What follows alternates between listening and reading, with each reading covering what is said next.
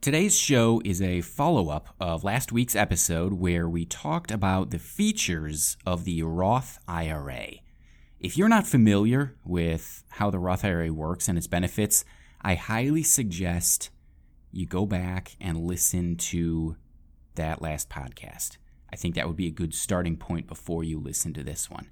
So having said that, today we're going to discuss the Roth I R A conversion, which is where you take an existing I R A and convert it into a Roth I R A.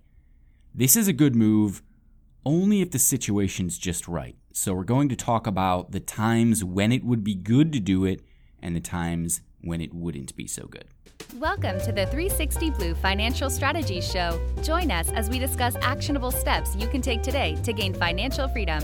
Jonathan Pop, Iris Sagrado, and Glenn Steers are registered representatives offering securities and advisory services through United Planners Financial Services, member FINRA S I P C. three sixty Blue Financial Strategies and United Planners are not affiliated. The views expressed are those of the speaker as of the date noted, are subject to change based on market and other various conditions, are not a solicitation to purchase or sell any security, and may not reflect the views of United Planners Financial Services. Keep in mind that current and historical facts may not be indicative of future results. Now on to the show. Why on earth would anybody want to do this? Why take a traditional I R A and convert it into a Roth I R A? The real benefits of the Roth I R A are that it grows tax-free. That's the big one. And the I R S does not force you to take out required minimum distributions. Tax-free growth is important because when you retire, this means whatever you have in your account at that time is entirely yours. If you're in the twenty percent bracket, tax bracket, for example, and you withdrew ten thousand dollars from your account, you don't have to pay tax on any of that. But if that were in an I R A or four oh one k, you would owe two thousand dollars on it. And that's two thousand dollars of your money that's now going to Uncle Sam. If you had it in the Roth, the I R S gets nothing. And not having to take out required minimum distributions is another big benefit. In the event that you are retired and don't necessarily need the money, you don't have to pull it out of your account. This means it won't count as income for that year. And this can be important as far as your Medicare premiums are concerned. If you go above certain thresholds in income, your Medicare premiums increase. So this gives you the flexibility as to when you want to pull your money out. And lastly, if you pass away and have money in a Roth I R A, it goes to your beneficiaries tax-free. Tax-free. Tax-free qualified withdrawals for you and tax-free money to your heirs. Two reasons you might want to do a Roth I R A conversion are, one, you make too much money to contribute to a Roth I R A normally, and or two, you have money in an I R A or an old four oh one k or other retirement plan and you want the benefits of the Roth. Let's do a quick review if you're in that first situation where you make too much money. The guidelines from the I R S are as follows. If you're single, you cannot contribute to a Roth I R A if your modified adjusted gross income is one hundred thirty-nine thousand dollars and over. If you're married and filing jointly, you cannot contribute to a Roth I R A if your modified adjusted gross income is two hundred six thousand dollars and over. So your motivation to convert an existing I R A might be that you're in that situation and can't contribute to one normally, or your motivation might not have anything to do with your income, but you just want the benefits of the Roth. You've got an I R A or an old four oh one k sitting around, and you'd rather convert that.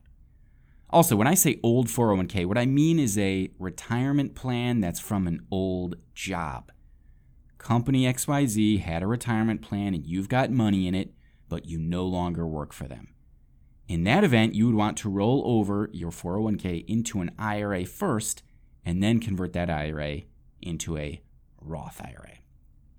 Is there a catch to converting an I R A into a Roth I R A? Of course. The kicker here is that to convert your I R A into a Roth, you'll have to pay tax on the amount that you convert. And that takes place for the tax year that you do it. So if you convert ten thousand dollars of an I R A in twenty twenty, that'll count as ten thousand dollars in income you received for tax year twenty twenty. There's also a five-year rule that you'll need to remember. When you do the conversion, you have to wait five years until you can access the money, and you have to be above fifty-nine and a half years old. So if you do this when you are sixty years old, you can't touch it until you are sixty-five. You're certainly older than fifty-nine and a half, but you still have to wait the five years. If you do this when you're thirty, the five-year rule applies, but it doesn't really seem to matter since you have to wait until you're fifty-nine and a half anyway. So keep that in mind. There are three more things to consider if you are thinking of doing a conversion. Number one, make sure the conversion doesn't put you in a new tax bracket. Let's do an example. If you're married filing jointly and your taxable income is one hundred fifty thousand dollars, that puts you into the twenty-two percent bracket. Let's say you have a two hundred thousand dollars I R A that you want to convert. You like the idea of it growing tax-free and you don't want to have to worry about R M Ds later on in life. Sounds great. Well, doing the conversion would add to your income, which would mean you now went from an income of one hundred fifty thousand dollars to an income of three hundred fifty thousand dollars, and now you're in the thirty-two percent bracket. You went from twenty-two percent to thirty-two percent. Bad move. So just make sure if you are doing this that you only convert an amount that won't put you into a new tax bracket. Number two, don't do this if you are certain that your tax bracket is going to be lower in retirement than it is now. If you're young and have a lot of time to retire, you really have no idea what the tax rates are going to be later on, because politicians can change it at any time.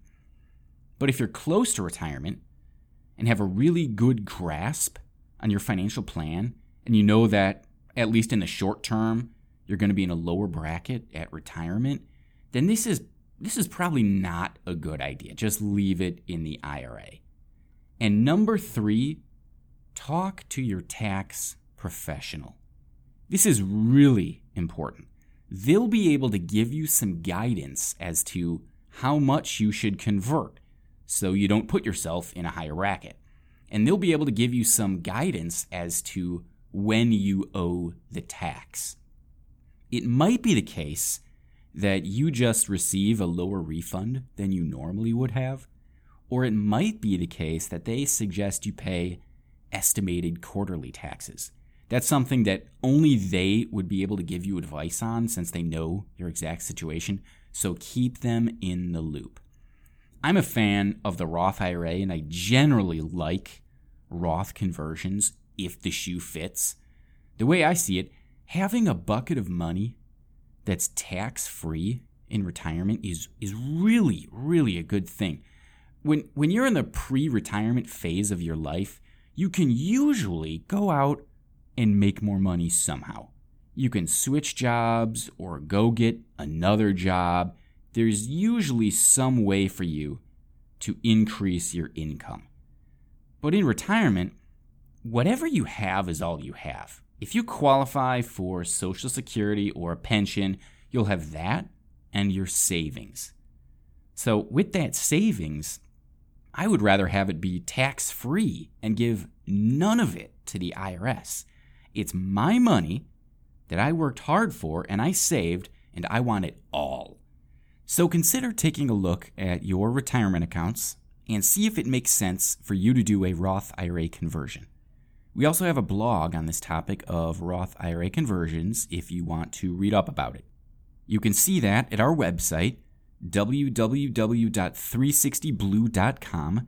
That's T H R E E S I X T Y blue dot com.